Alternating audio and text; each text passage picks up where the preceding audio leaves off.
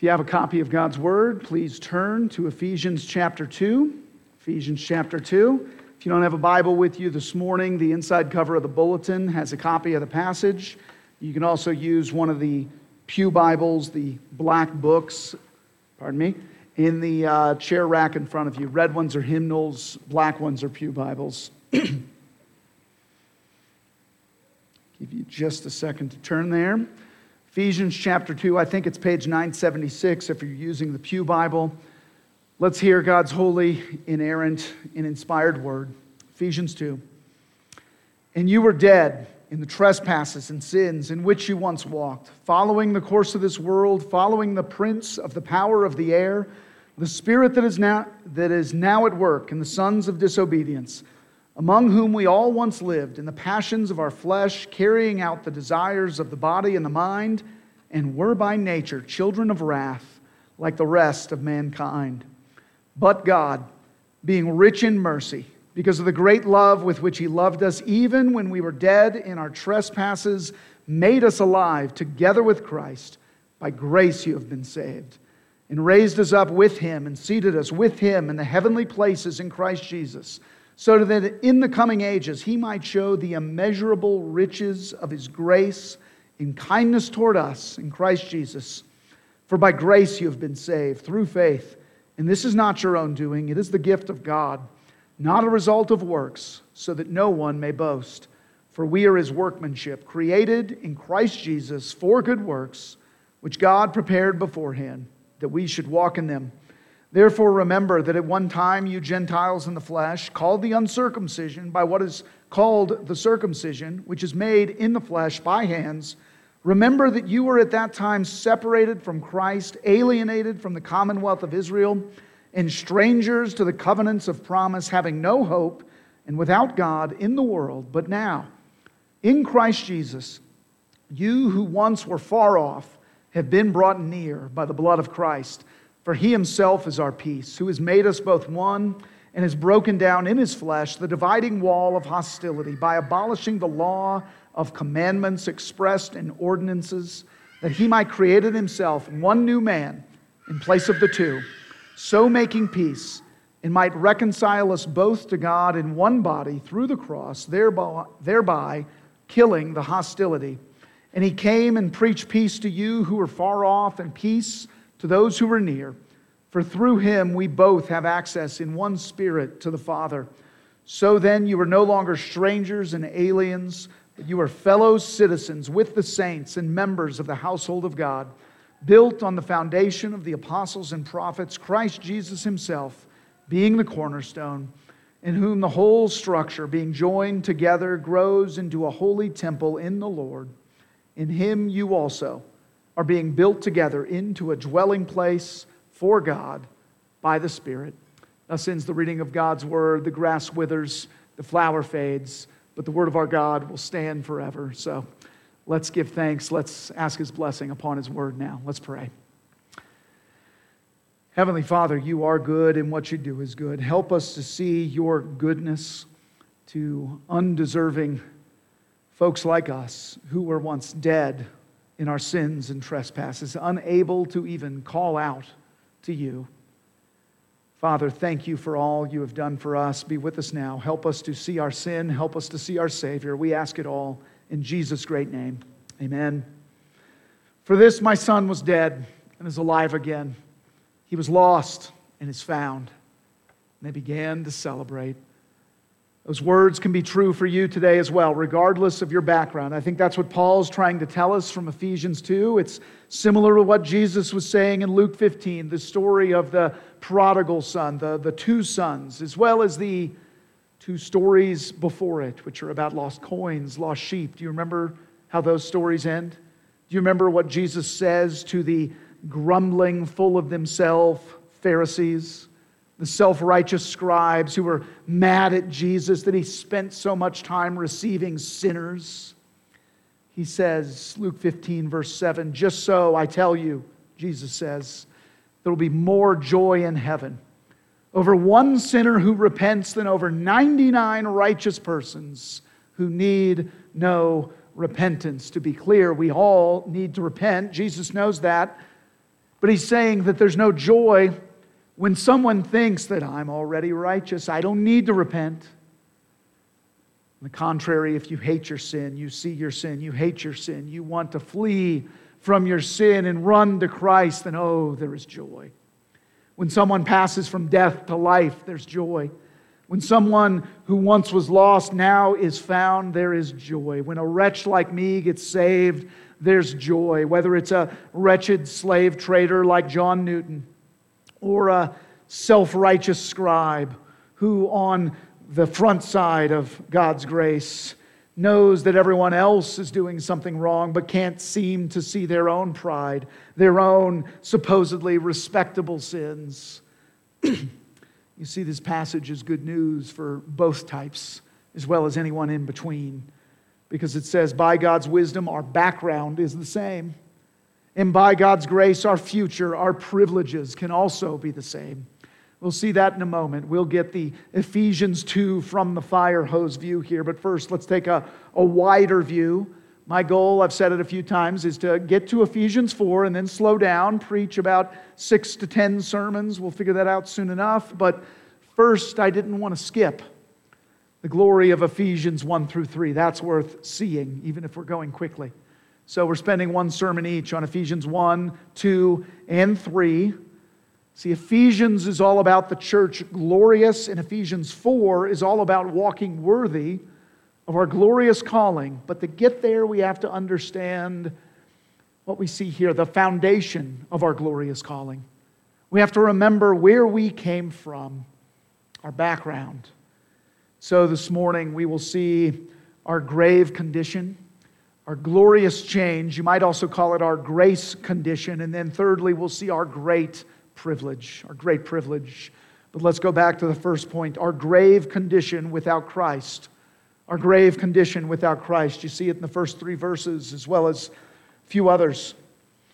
Today's outline was inspired by Matthew Henry. He's got a fabulous one volume commentary on the entire Bible. I'd recommend it to you. But Henry says this passage begins with our grave condition. He says miserable condition, but the same idea. It's, it's grave, it's serious, it's grave, somewhat literally, right? Because verse 1 says, And you were dead in trespasses, in sins.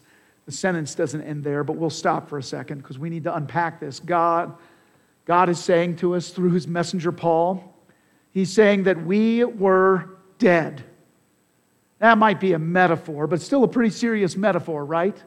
If you hear a football coach or someone else say, Our team was dead out there today, he's not paying them a compliment, right? This is serious. He says, We were dead in the trespasses and sins in which you once walked. Trespasses, helpful word. We, we know what that is, right? It's going where you're not supposed to go whether that's into a bank vault, whether that's into an employees only area, past the police, you know, yellow tape at a, at a, somewhere like that, somewhere you're not supposed to go. Paul is saying, we all have gone places, we have done things that we're not supposed to do.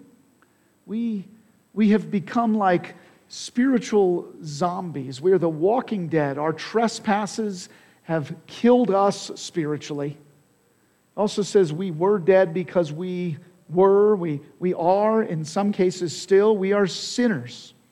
Without Christ, we're still dead in our sins. Again, what is sin? We talked about it two weeks ago. I used the shorter catechism definition so that we're all on the same page. Sin is any want of, lack of, conformity unto, or transgression, you might say trespass of the law of God.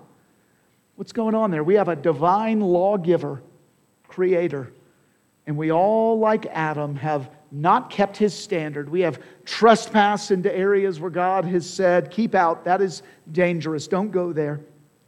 So as a result, we, we were dead, walking in sin, following the ways of the world, because, you know, none of us are really as non-conformist as we think we are.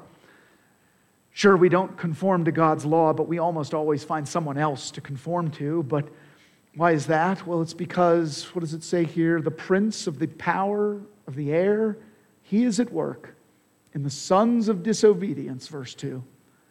Satan still tempts us. Oh, he knows he's fighting a losing battle, but you see, he's similar to what Alfred says about the Joker in the movie The Dark Knight. Some men just want to watch the world burn. He wants to create chaos wherever he can, even if he's fighting a losing battle. If he can convince us to do what feels good, no matter the consequences, then he's won at least that round. But think about this phrase sons of disobedience. If Adam and Eve's sons and daughters, which all of us are, if we had never found God's grace, isn't this what we would look like?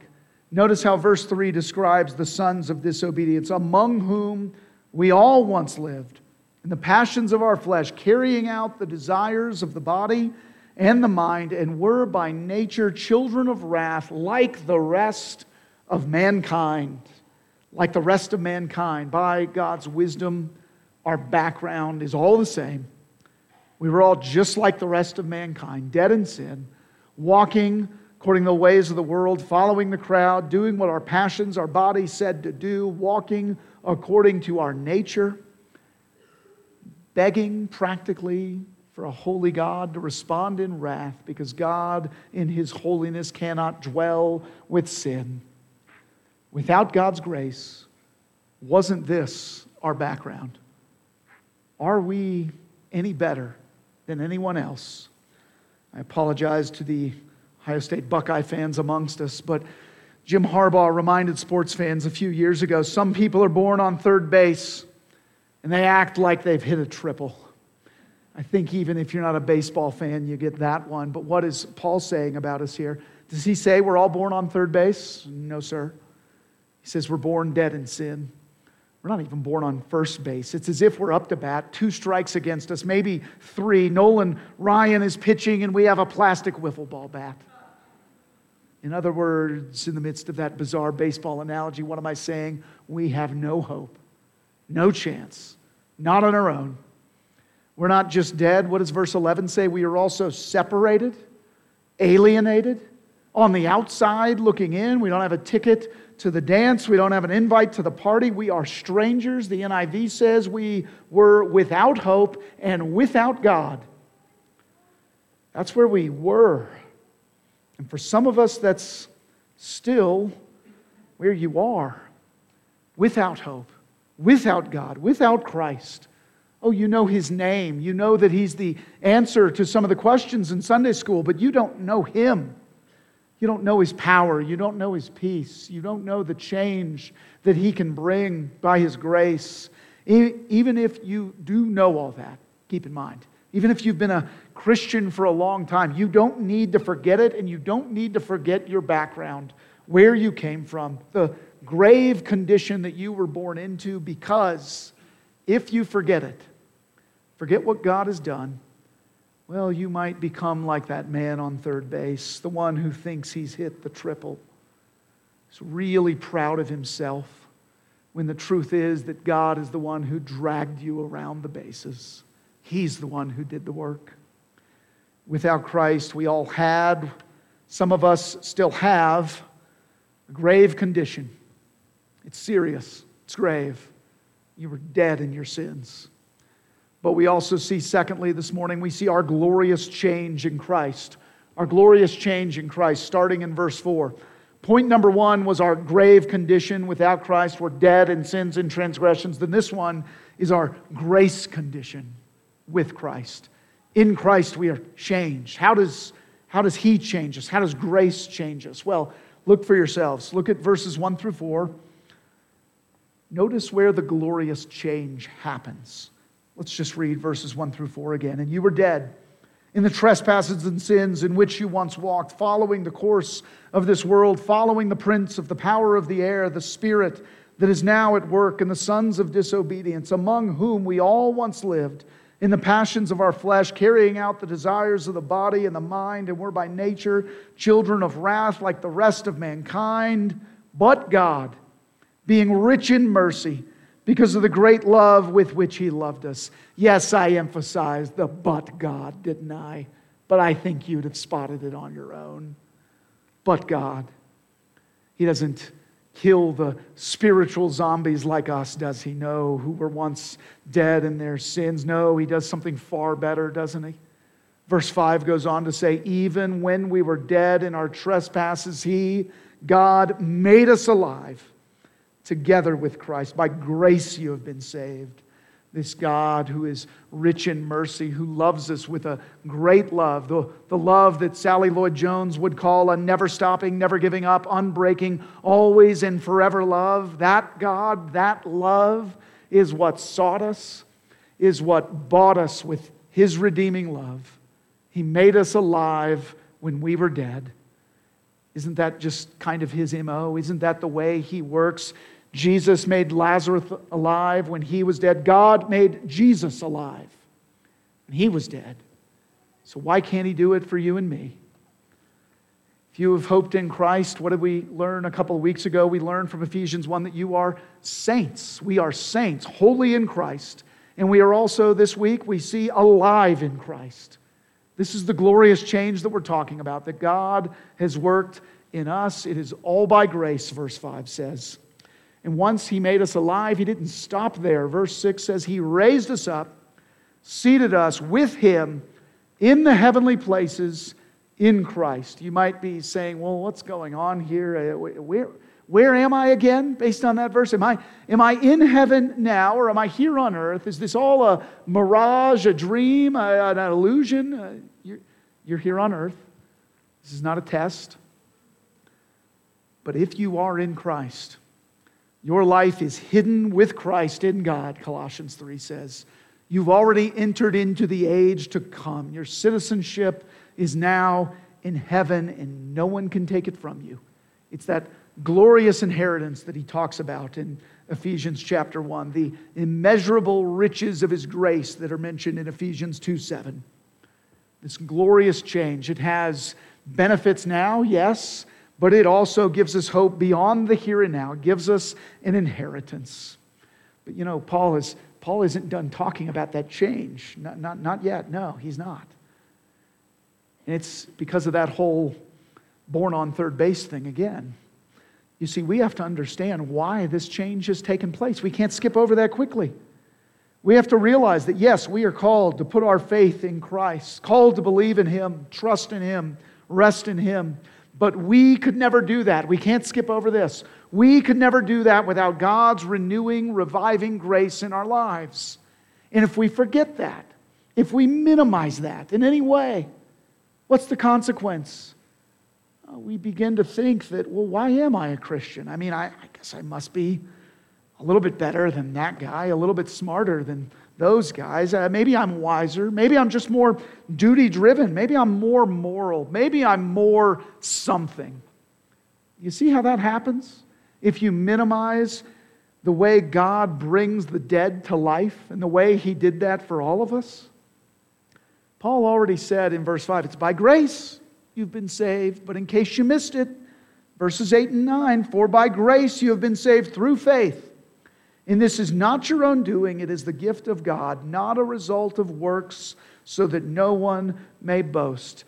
Another day, another year, we might do a half dozen sermons on those two verses alone, but for right now, we're, we're going to keep on trucking here. It says, by grace, through faith.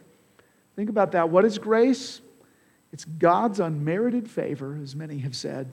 It is nothing that you or I deserved. We're saved by grace through faith. Faith is that there is something that happens. We'll say more on that in a second, but faith is it's not a it's not a work that we do. It's not I made myself believe. I gritted my teeth and I did it and so God rewarded me. No, faith is the the channel, the instrument through which God's grace flows. John Calvin put it this way, faith then brings a man empty to God that he may be filled with the blessings of Christ. We hold out an empty hand. That's all we do. By our trusting, our resting in the promises of God, we receive his grace. Yes, something does happen. We do have to put our faith in Christ, but we are much more passive in that process than we like to admit. The grammarians like me, you probably noticed the verb in verse 8, it's passive. By grace, you saved yourself. That's not what it says, right? By grace, you have been saved. It's often called a divine passive. In other words, we are the beneficiary, we get the benefit, but God did the work. Verse 8, the end of it says, And this is not your own doing, it's the gift of God. And then again, verse 9, not a result of works, so that no one may boast. Not by you, not by works, at least not your works. It's God's work. Why? So that no one can boast, so that no one can say, Look how good I am. I figured it out. I was smarter. I was better. I was more humble. Look at me. I just destroyed my humility with that statement, but you get the idea. You can't do that. You have to realize it's by God's grace. And yet, at the same time, even though it's not a result of how good you are, there is something different about you as a result of this glorious change that God works. Because what does verse 10 say? We can't divorce this from the verses that come before it. For, that word for means this is intimately connected to what just happened, what was just said. Verse 10 For we are his workmanship, created in Christ Jesus for good works, which God prepared beforehand that we should walk in them. Verses 8 and 9 have a way of sort of beating your ego into submission, right? And just as he does that, verse 10 comes and it gives you new purpose, new motivation. You are God's workmanship. It's reminding us on the one hand that God, not you, works salvation in you. Sure, that's correct. But it's also reminding us that God made us for a purpose. God's workmanship. That's what we are. We're created, we're recreated in Christ Jesus for good works. He's worked a change in us, not to make us lazy and complacent, but to make us holy. We are passive in salvation largely.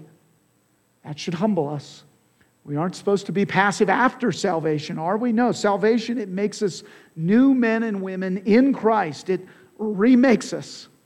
It undoes some of the disastrous effects on this side of heaven that happened in Genesis 3.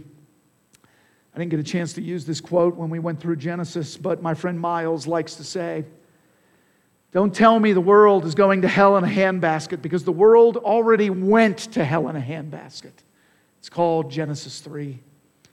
And so, in the meantime, since then, what is God doing? God is remaking his kingdom one person at a time, one gospel witness at a time. He's working a glorious change in us. Now, for some, we can say, Praise the Lord, that change has already begun. For some, it may be starting even right now. That change may be happening right now. Today may be the day of salvation for you. Today may be the favorable time. If it is, don't wait. Don't harden your heart. Seek the Lord while he may be found. But this passage is hitting some of you a little differently. You're saying, Matt, this is great. This is, this is wonderful. Sure, I, I get it. But, Matt, I don't, I don't think you understand. As good as all this is, it's not fast enough. You see, if I have to wait for God to save one individual at a time, well, our, our world is a wreck. Our world might continue to descend into chaos. Now, don't you watch the news every day? I'm not Pollyanna. I, I know what's going on in our world. I'm not always happy about it. And underneath that frustration, aren't we basically saying, if we rely on the gospel, that may be too slow? We may not be able to save our world, retake our culture. And I say to you this morning, I ask you, what if we aren't meant to save our world? What if we're meant to be faithful, to proclaim God's salvation? What if we're meant to wait for His final deliverance to come to us in His time as we remain faithful on earth? You know, most of the apostles died a martyr's death. Was that because they weren't faithful enough? Is that because they didn't do enough? They didn't change things quickly enough? They weren't bold enough, urgent enough with the gospel? Or was it because, as Hebrews 11 says, that they desired a better country, a heavenly one? That verse ends by saying, God is not ashamed to be called their God, for he has prepared for them a city. My friends, a change is coming. It's already come for some of us. And oh, what a glorious change it is. We who once were dead are now alive. We who were blind can now see. We can see God's grace that saved us, that changed us. We can taste God's hope, both in this life and in the life to come. We know that without Christ, our condition was grave and then some. We were dead in our sins. But in Christ, we have hope. Our condition is grace. We've been changed. And his grace to me, as Paul says elsewhere, was not in vain, it was not without effect. And because that is true for all of us who've come to Christ, we can rejoice in our common privileges. That leads to our third point our great privilege in Christ. Our great privilege in Christ, verse 11 through the end of the chapter. Privilege, why'd I use that word? Because Matthew Henry used that word.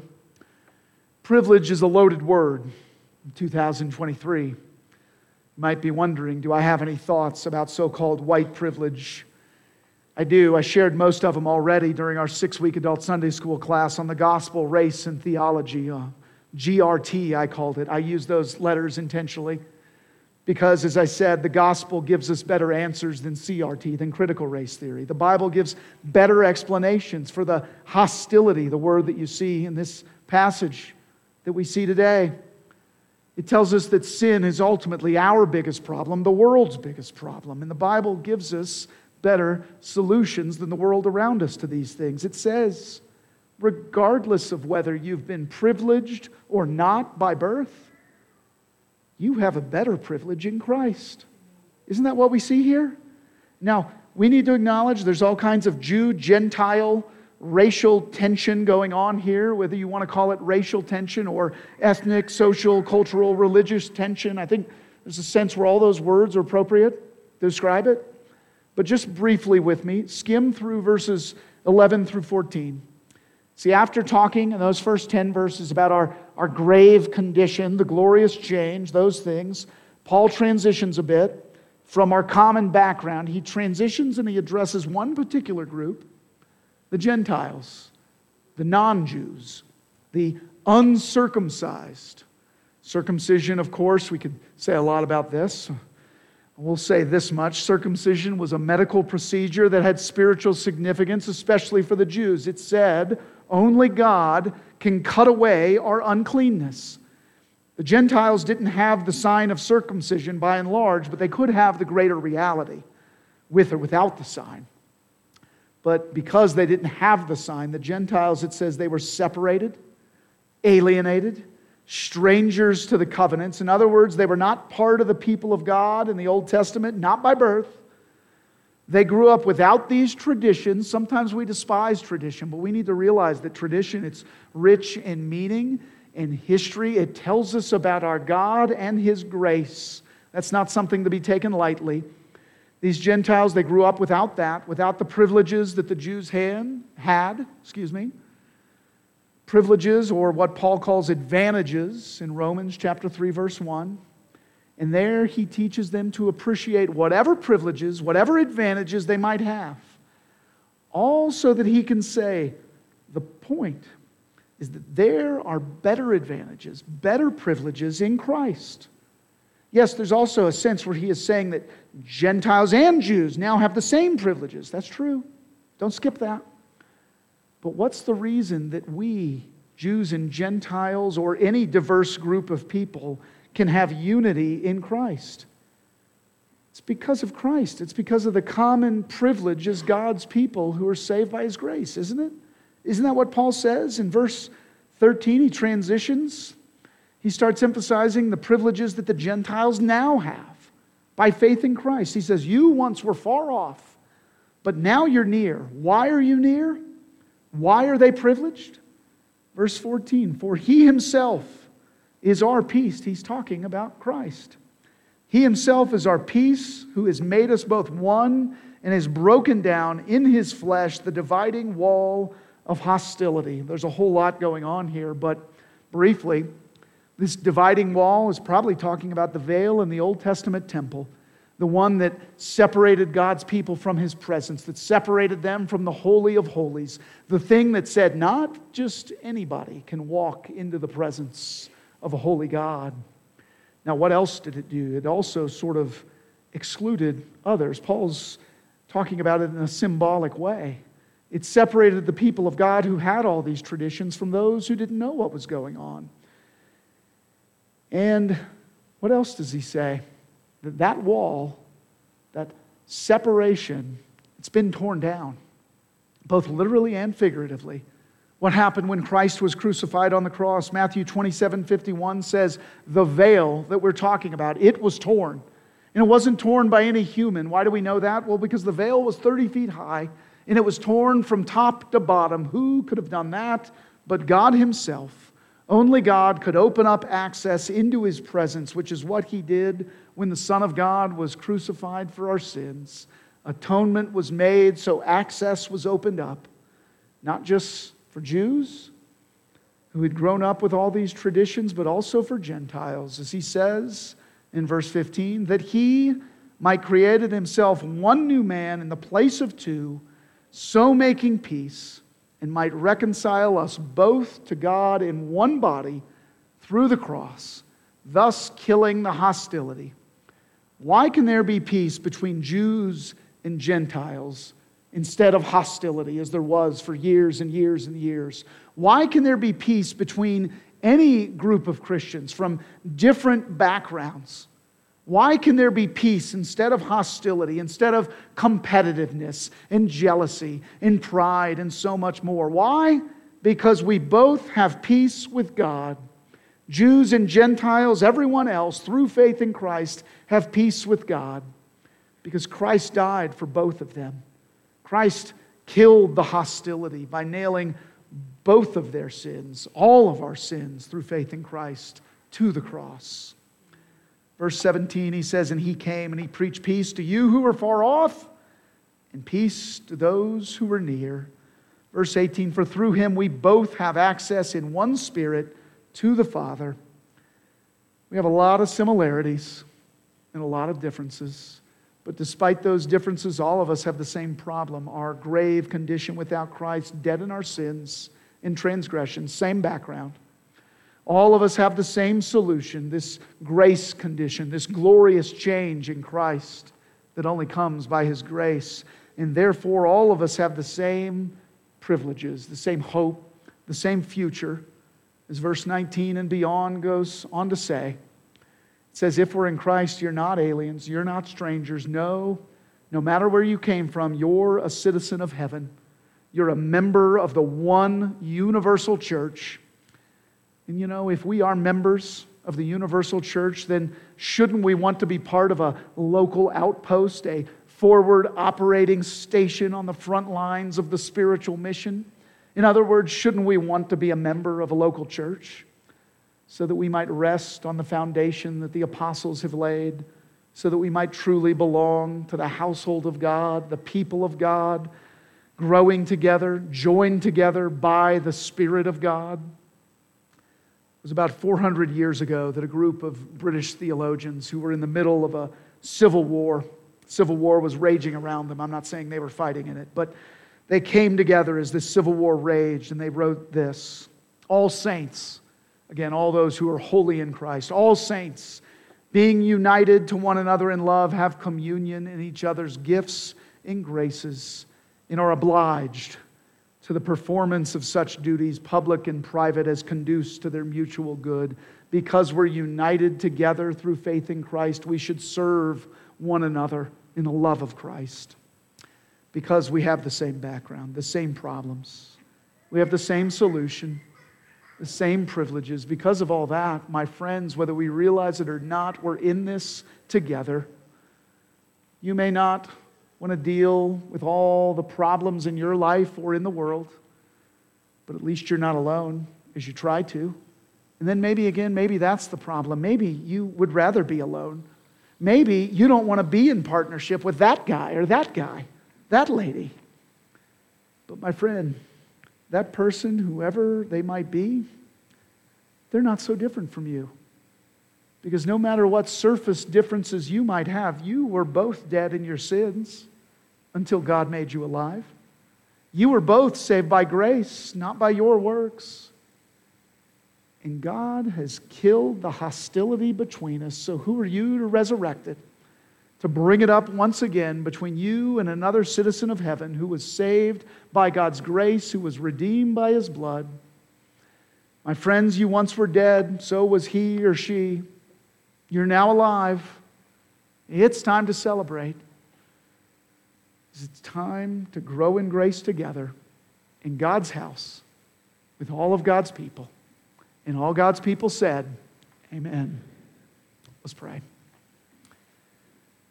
God, you're good, and what you do is good. The same goodness that you've shown to me, you've shown to other brothers and sisters in Christ, regardless of whether their sin was supposedly worse than mine or not as bad as mine. Oh, Father, remind us that the ground is level at the foot of the cross.